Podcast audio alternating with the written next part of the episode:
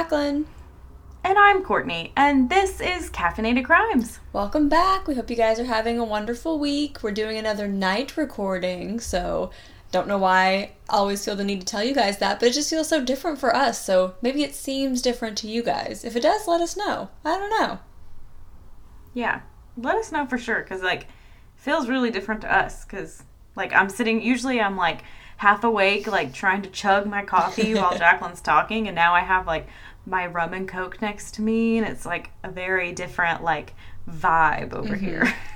Yes, it's, it's a different, uh, yeah, just a different vibe, just a different feeling. All my animals are awake, so hopefully they're not super loud in the background. They are, I apologize, but yeah, my cats are awake, my human is awake in there. same. He's watching playoff baseball, so let's hope there's no yelling.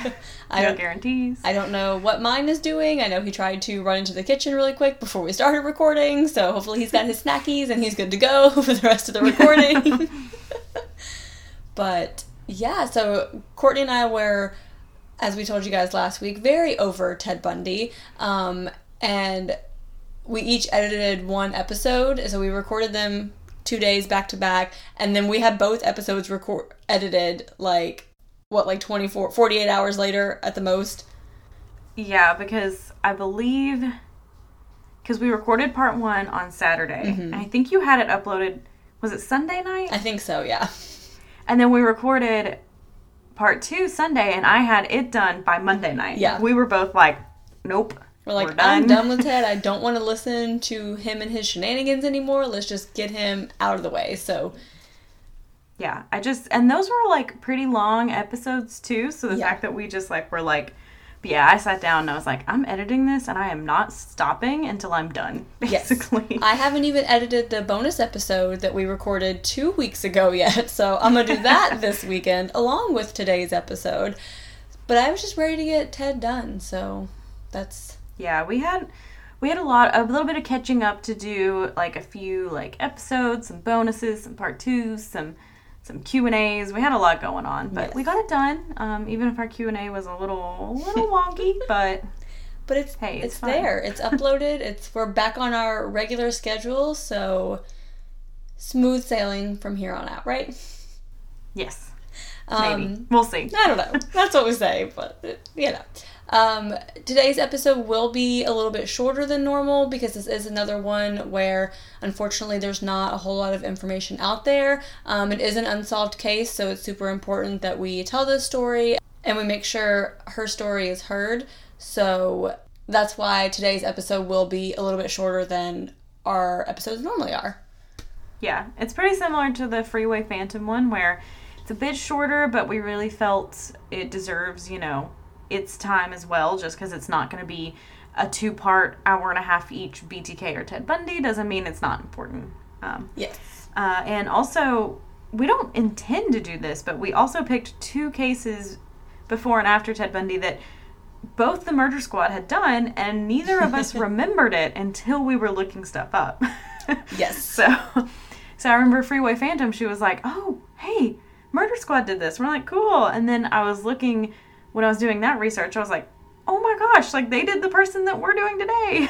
like, Yeah, so very crazy that it was unintentional, literally back to back, that Yeah. we had two cases that they had done. But also, I feel like that points to why important it is for multiple podcasts, documentaries, whatever, to cover the same stories because Courtney and I had listened to both of their episodes, but you listen to so much that you forget about them, you know? So, Yeah. and I know when I listen to other true crime podcasts, if an episode comes up that's a case that I'm familiar with, I'll still listen to whatever that podcast version of it is because I feel Yeah. like everyone has a different spin or different information that they can provide. So I think that kind of points to the importance of multiple groups covering these cases because there are so many that they just kind of fade in your memory over time, unfortunately, which is just so sad.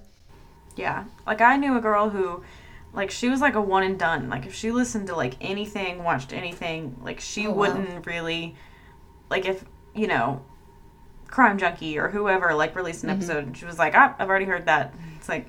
I am like, oh, I listened to this episode. Let me listen to every episode I can find just to see. Yes. Because again, like people focus on different things. You know, like we might talk or focus on something that the Murder Squad didn't, or the Murder Squad Mm-hmm. might go way more into detail about stuff that they know rather than us. Like everyone has a different take, and it's so important to just get the information. And maybe when you're listening, something will spark that hadn't before that you're like, Mm-hmm. oh, maybe I was around this area that time and I do remember something. You never know. Yeah.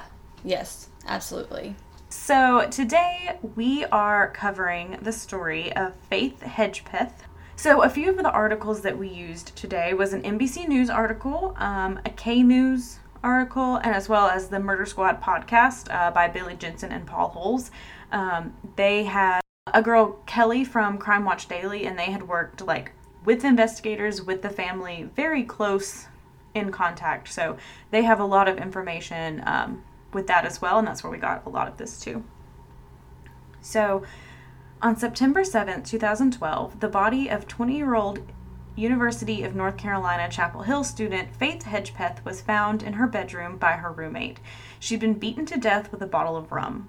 A cryptic note was left near her body, and a voicemail recovered from an accidental phone call may reveal the last moments of Faith's life. However, Faith's murder has never been solved. So, Faith Hedgepeth was born to Roland and Connie Hedgepeth on September 26, 1992, in Warren County, North Carolina. She was a member of the Haliwa Saponi tribe.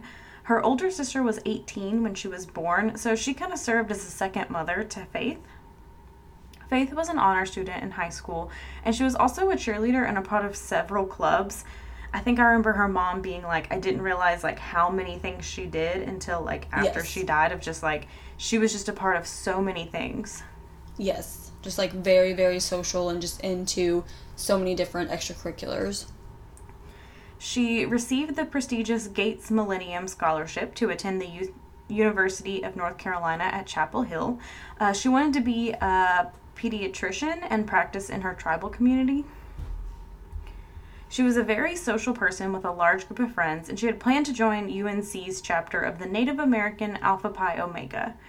During the fall semester of 2012, Faith was waiting for her financial aid to kick in, and she was sharing a one bedroom apartment with her best friend, Karina Rosario, until she was able to move into her own apartment.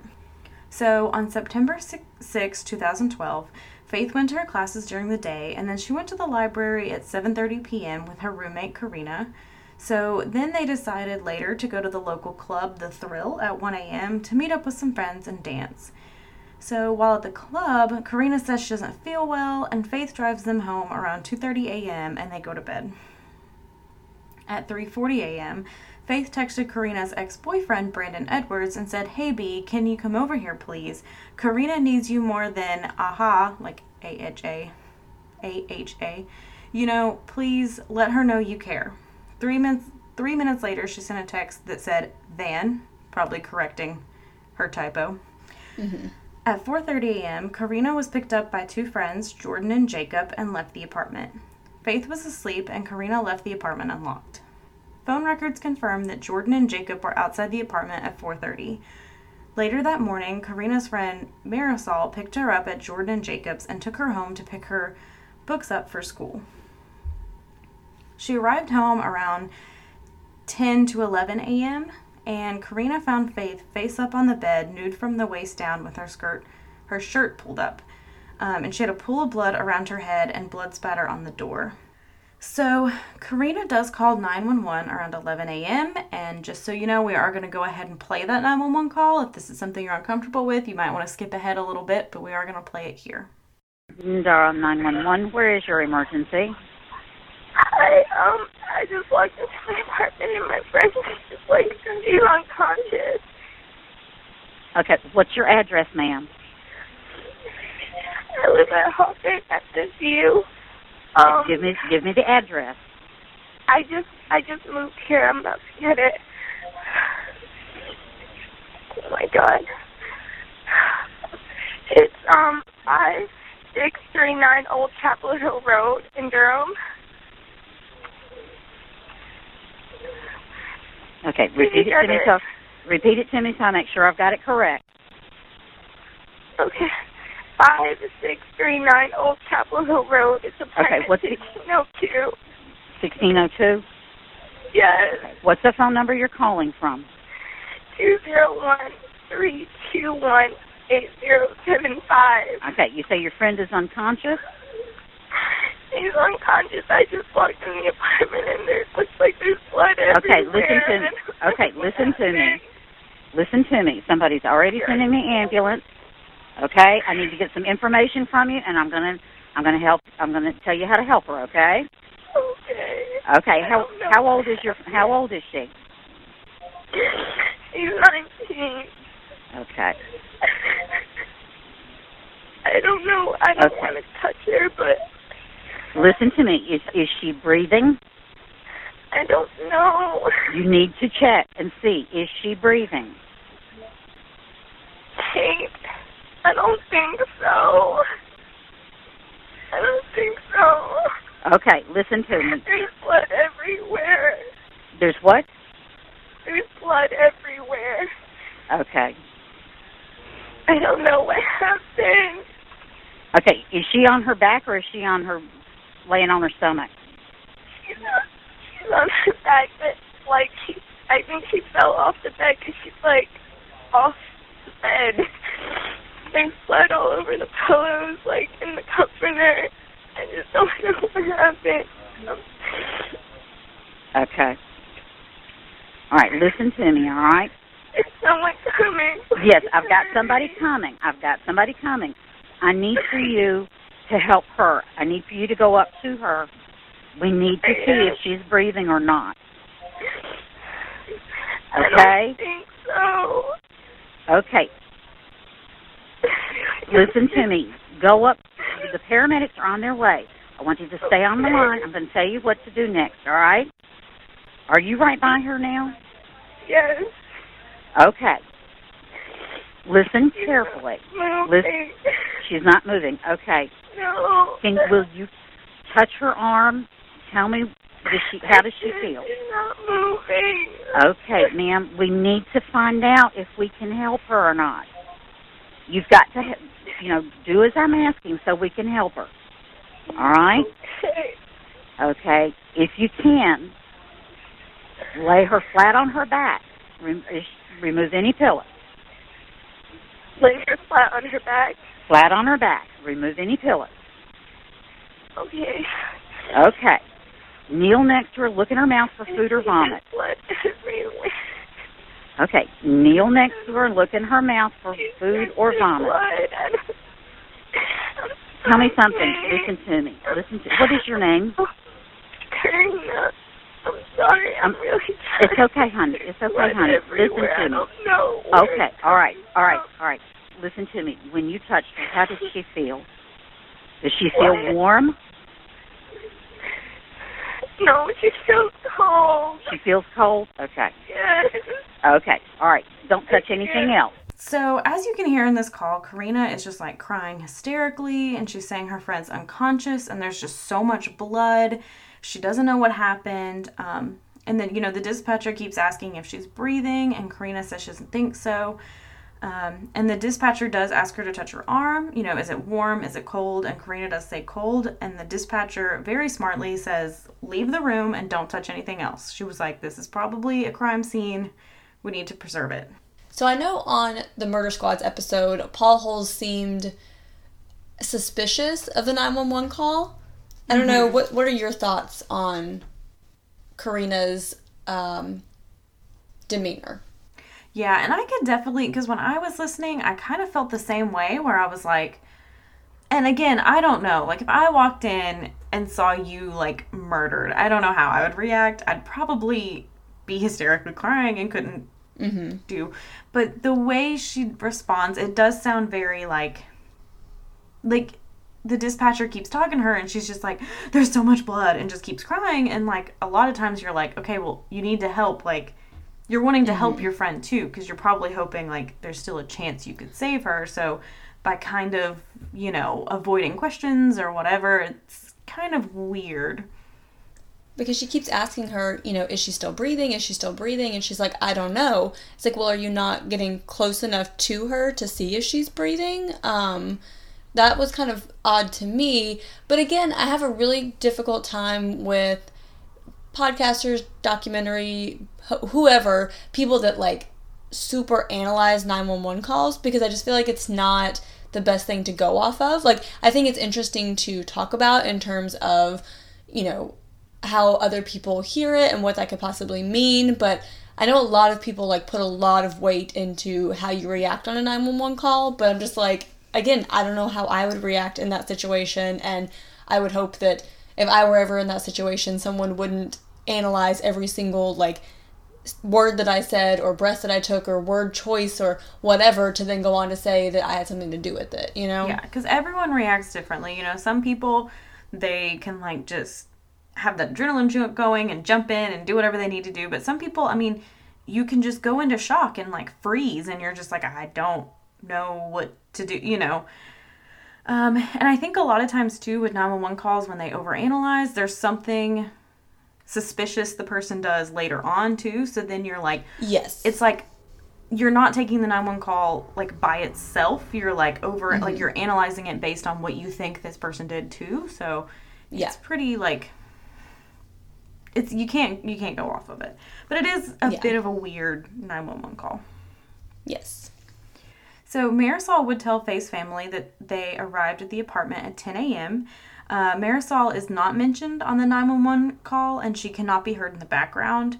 Uh, the 911 call was also not placed until 11 a.m. So if they were there for an hour, why did you wait an hour? And again, this is a one bedroom apartment, so it's not necessarily like Faith had her own room and like you didn't go Yeah. in there. It was kind of like, you know, it was more so Karina's apartment. So I think I feel like if you had just come home from being out most of the night, you'd probably go straight to your bedroom.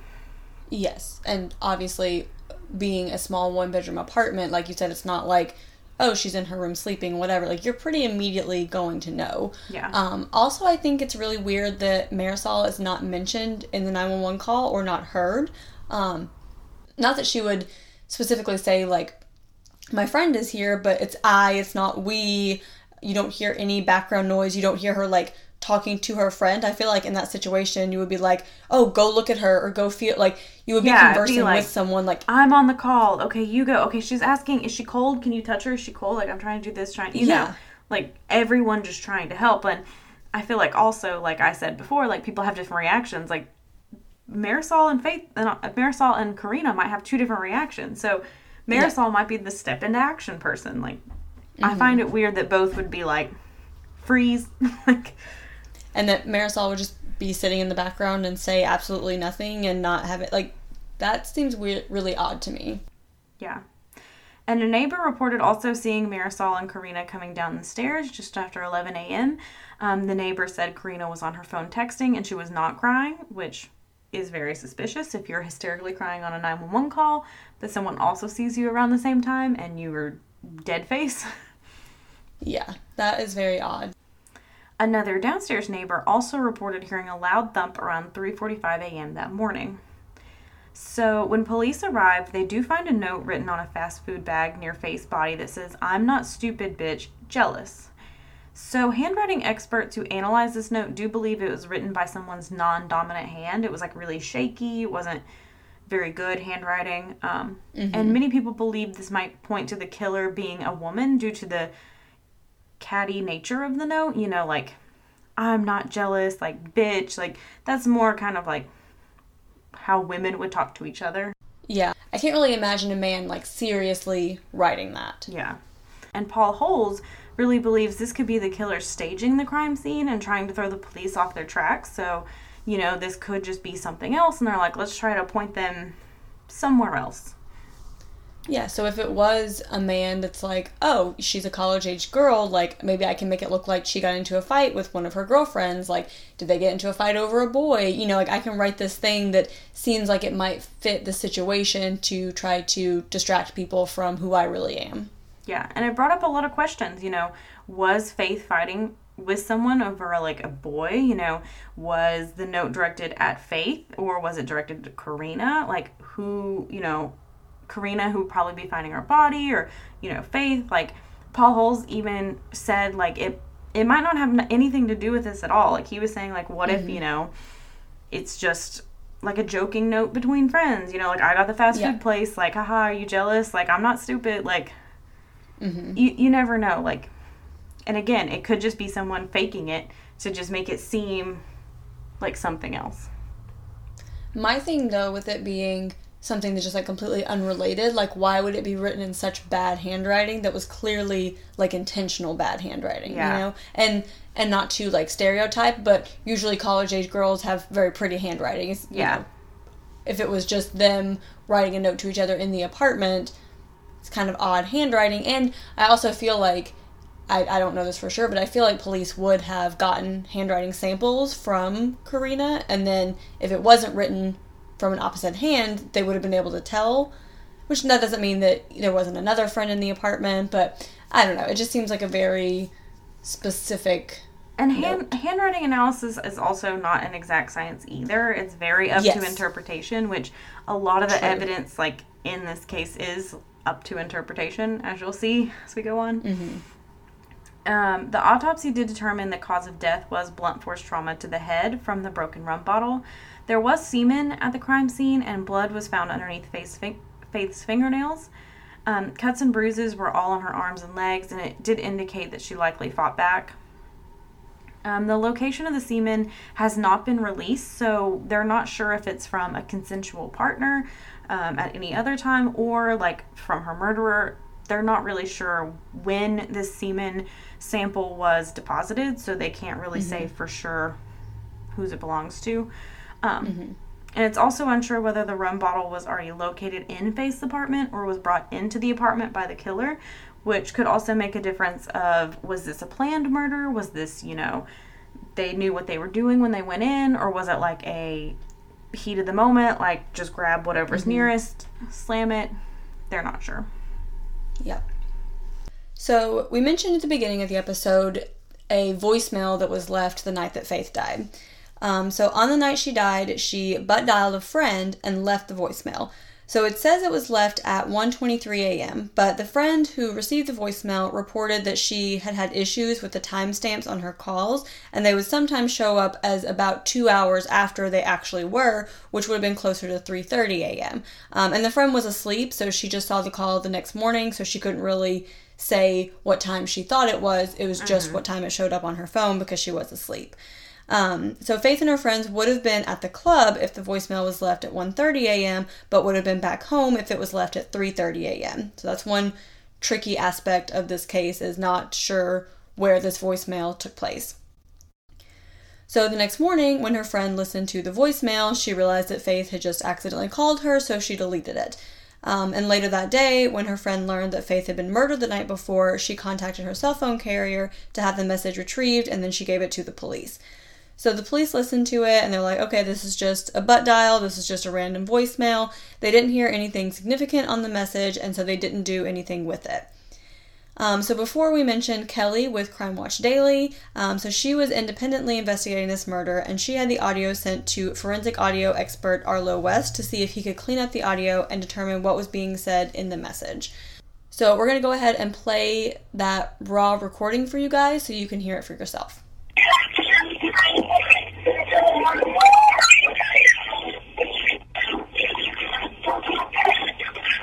Okay,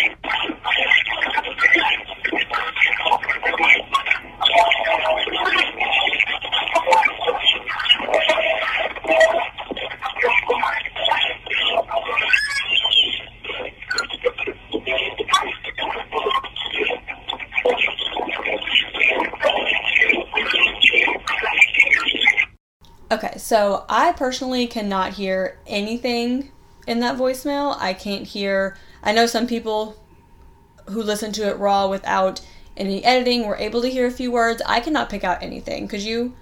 No, not really. I didn't listen to it like over and over again, but when I heard it, it mm-hmm. was very muffled, very. I couldn't really. There was so much like background. no- Not. Well, I guess I don't know if it was background noise, but so much like noise going on, I couldn't necessarily Yeah. make anything out. Yeah. Um, so Arlo West, who was able to, I don't know what kind of equipment he has, but I guess he was in some way able to enhance the sound, and so he was able to come up with a rough transcript of what he believed was being said. Um, so we do want to preface this with audio interpretations are very subjective, especially if you know what you are supposed to be listening to, which Kelly said that she did not provide him any information about the case, but I mean, he may have been able to look it up pretty easily. You know, he also knows what she does for a living, so I'm sure he has some sort of idea of what the voicemail why the voicemail is significant. You know, it's it's not like it's like, "Oh, can you hear like this type of bird?" or that like it's you kind of know what you're listening for. Um, so we just want to preface it with that that this is obviously it was able to be enhanced with his equipment, so it is better than what we just heard, but also it is left up to individual interpretation. Yeah, because from what I understand, he had all this equipment. and He could like take out that background noise and just Yeah. hear voices. But yeah, especially if it is like a like a butt dial, like it's not going to be clear as like being on the phone. Um, but what he was able to hear was two female voices and one or possibly two male voices.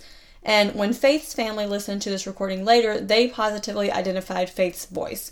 Um, so we're not going to read an exact transcript, we're just going to include some of the highlights of what he heard. Um, so we heard a female saying, Do you want to mess with my boyfriend? Then they hear Faith calling someone Rosie. So her friend Karina Rosario was often called Rosie. And I know some people who've listened to this tape, like I went down a rabbit, uh, I went down a Reddit rabbit hole on this one. Um, some people who listened to it straight also heard Rosie, so I don't know. Um, the female voice says, Fuck you, I'm pissed. I'm gonna kick your face, bitch. Faith says, Ow, and the other girl mocks her. The female says, He's gonna fuck you. I will fuck you, bitch. Faith screams and says, Let me go. Faith says, Help me. Ow, my head. The female says, Do it. The male says, I think she's dying. Faith says, I can't believe you really did it, Rosie. Um, basically, there's just like a continued argument and distressed noises throughout the call. Um, and the names Rosie and Eric are both heard. And again, if this was really left at 1:30 a.m., it would have been while Faith was at the club. So this could have indicated an argument that started there and possibly carried over to her home. Um, and then if it was left closer to 3:30 a.m., which was possible with the friend's timestamps not working correctly, that could line up with the possible time of Faith's death. Um, as you remember, the neighbor heard a loud thump at 3:45 a.m. I do also wonder. Again, this is an open case, so it's not like all records are available. So there might be parts of the autopsy they are leaving back. Um, If she, if Faith is saying "ow, my head," I'm wondering is there some, you know, like was she hit at the club? Like, would there be some sign of at least a little bit of healing injury in her brain, or was it just that injury they could tell happened at the time of death? You know, was there Yeah. one? I mean, because two hours, I mean, it's not going to be fully healed, but it'll start to show some healing patterns, you know? Yeah. So I'm wondering if there was anything like that where they could maybe be like, oh, for sure, then this probably happened, you mm-hmm. know? Because, ow, my head, that's pretty specific, you know, with what's going on. And I feel like if she was saying ow my head while she was being beaten with this rum bottle, I feel like those noises would be heard. You know what I mm-hmm. mean? Especially with the audio equipment that he had available to make out this conversation. I feel like that would have been indicated if you could hear the sound of a bottle smashing her skull if she was saying ow my head during that situation. Also, when you think about the club, I think about two females fighting. Like, was she pulling her hair? And she's saying, ow, my head, because she's like yanking her hair out, you know? Yeah. I don't know. Um, it is believed that the Eric heard in the voicemail is referring to Eric Takoy Jones, who is the only known suspect in this case. Um, he's never been arrested or anything, but he has been publicly identified as a suspect. Um, and he was an, an abusive ex-boyfriend of Karina, and Faith had actually helped Karina get a, get a restraining order against him. And on September 9th, 2012, which was two days after Faith was murdered, a former roommate of Faith's called the police and said that from May to July of 2012 that Eric was just very angry with Faith and he had actually said that he was going to kill her if Karina did not get back together with him. And on the day of Faith's murder, Eric posted on his Facebook page, Dear Lord, forgive me for all of my sins and the sins I may commit today. Protect me from the girls who don't deserve me and the ones who wish me dead today. Um, he also texted a friend that day and asked for forgiveness for what he was about to do. So that's very vague. That doesn't necessarily mean he had anything to do with it, but that's very weird. Mm-hmm. So it is a very weird and oddly specific thing that you would post on your Facebook page the day that your ex girlfriend's best friend is murdered. Yeah, it's pretty pretty weird.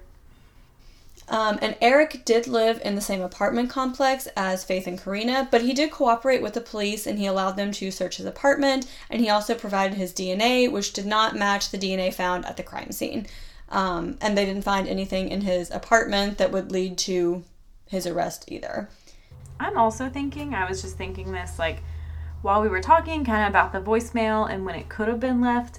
And I'm wondering too if Rosie is Karina and they're fighting how and it, it sounds like a very angry fight then if faith drove them home like how did they resolve this fight? Because she also is texting the boyfriend and being like hey like mm. karina's not feeling well take care of her. So i'm like that sounds like a pretty like serious fight. If someone's saying i think she's dying you know? Yeah. A pretty serious fight to be having and then immediately recover within an hour to drive her home. Mm-hmm. so i find that very weird if it was at the club yeah, I mean, that is very interesting. I understand like fighting with friends, but that seems pretty pretty harsh to just recover from.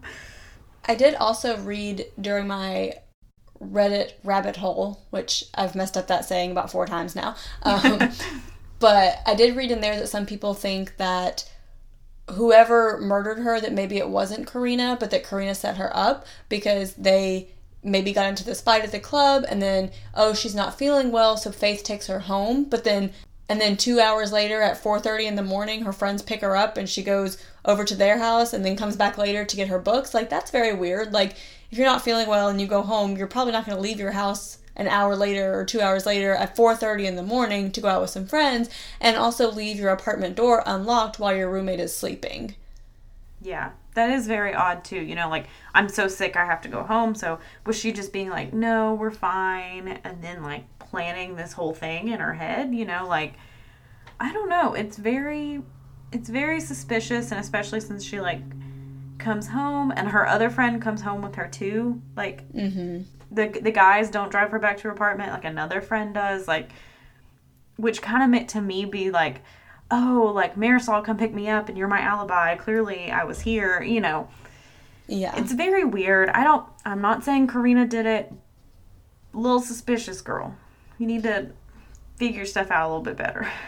and because this is an open case, like Courtney mentioned before, we don't have all of the details from like the police investigation. So, like the two men that she was with that night that picked her up, like we don't know what their interviews looked like. We know that they were that they were at the apartment because their cell phone records show that. But we don't know really any other details about what they were doing that night, you know? Yeah, and they picked her up at was it 4 a.m.?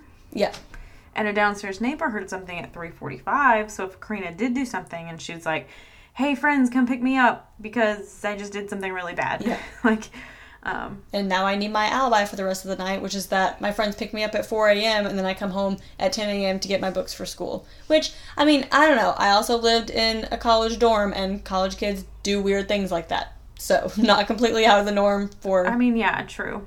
So, four years after Faith's murder, the Chapel Hill police had a company called Parabon use the DNA found at the crime scene to create a possible profile of what that person would look like based on their phenotype. Um, so this kind of uses the characteristics of the DNA to show, oh, well, this is the characteristics that this person has. This is maybe possibly what they kind of sort of look like. So it's not by any means um, a very accurate sketch or anything like that, but it's a general idea of who this profile belongs to. Um, and so what they found was that the profile shows the offender as a Latino male, and they are now running the DNA through familial DNA sites as well to try to find a match. Um, Faith's family did set up the Faith Hedgepeth Memorial Scholarship, and they have given out 22 $1,000 scholarships to Native American women from North Carolina tribes to further their education since her death. Um, her family is also offering a $40,000 reward for information that leads to the arrest of Faith's killer. Um, so, if you have any information about this case, if you were in this area at that time, if you know someone that was in this area at that time, if you have any information, you can contact the Chapel Hill Police Department at 919 614 6363 or Chapel Hill Crime Stoppers at 919 942 7515.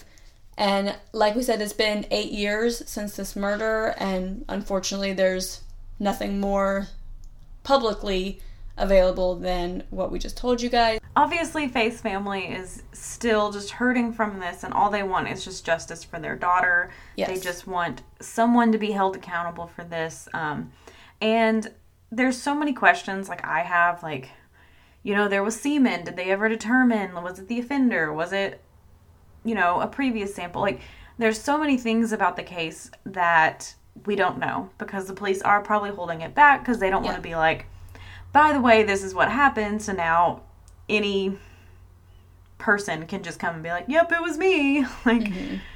but it's just, there's a lot of questions, there's a lot of unanswered things, and it just really bothers me because she just deserves justice. Like, she did not deserve what happened to her. She was probably going to go on to do amazing things, and it's just horrible that someone took her life. And it just seems so solvable. I mean, you have a college age girl who's murdered in this unlocked apartment with a rum bottle. It's like, this doesn't seem like it was this meticulously planned out crime. You know what I mean? It definitely Yeah. seems more of a crime of passion, whether or not they brought the rum bottle or the rum bottle was already there. It's still that to me sounds like another college student or someone around your age. It doesn't sound like a a Ted Bundy who like planned his mm-hmm. crimes and knew what he was going to do and was able to cover his tracks. Like it just doesn't have that kind of feel to me. So it just seems like it should be so easy to solve and yet here we are 8 years later and it's still unsolved. And there's such a small window, too, you know? I mean, there's only like an hour, an hour and a half that Yeah. it could have happened and I don't know. It's just yeah, it feels like it should be solved and I really do hope someday soon we'll be giving you an update that her killer's behind bars. So Yeah. but if you know anyone who lives in that area, if you know anything, please call those numbers. Please get it out there. Yes. So Courtney, what is your perk of the week? Okay, my perk of the week is so we all know COVID ruined like everything, basically. so one of our favorite authors, Jodi Picoult, um, had a like virtual book tour instead of an in-person book tour.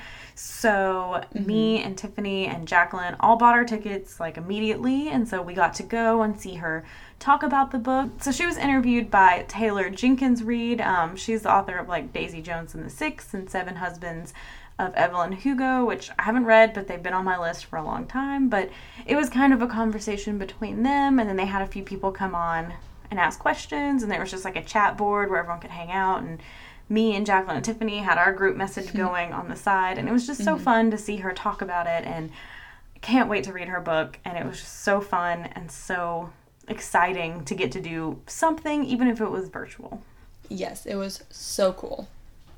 Yeah. So, Jacqueline, what's your perk of the week? I mean, obviously that's also my perk of the week because with COVID, there's not a whole lot of exciting things going on in our lives currently. So that was something fun and new and different that we got to do. Um, and also, so with the tickets, you got a signed copy of the book, and so they said it would come like seven to ten days after the event, and mine arrived today. So I was super excited about that.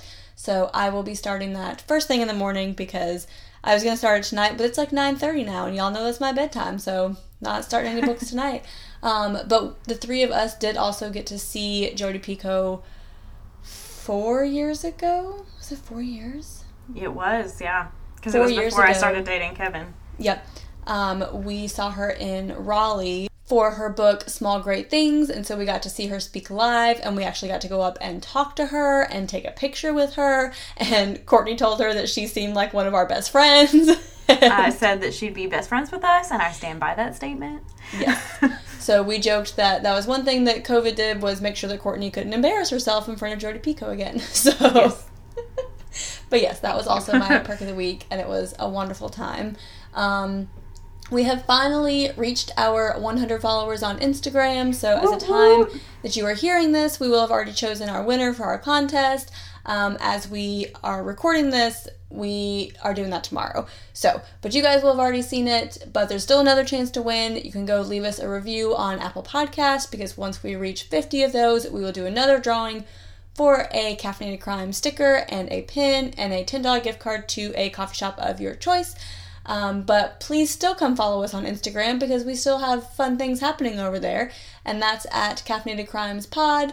You can find us on Facebook at Caffeinated Crimes Podcast. You can find us on Twitter at Caff Crimes Pod. That's C A F F Crimes Pod.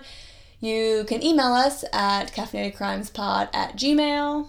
And if you feel so inclined, you can come over, give us some money, get some extra bonus content, and that's at patreon.com slash caffeinated crimes. Um, but yeah, follow us or and like us on all those places. You never know. Maybe we'll feel generous and do another contest someday. You don't know. Maybe.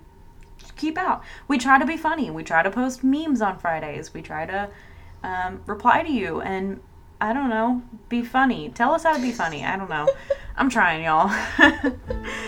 but um, so go ahead and tell us how to be funny and go have a cup of coffee.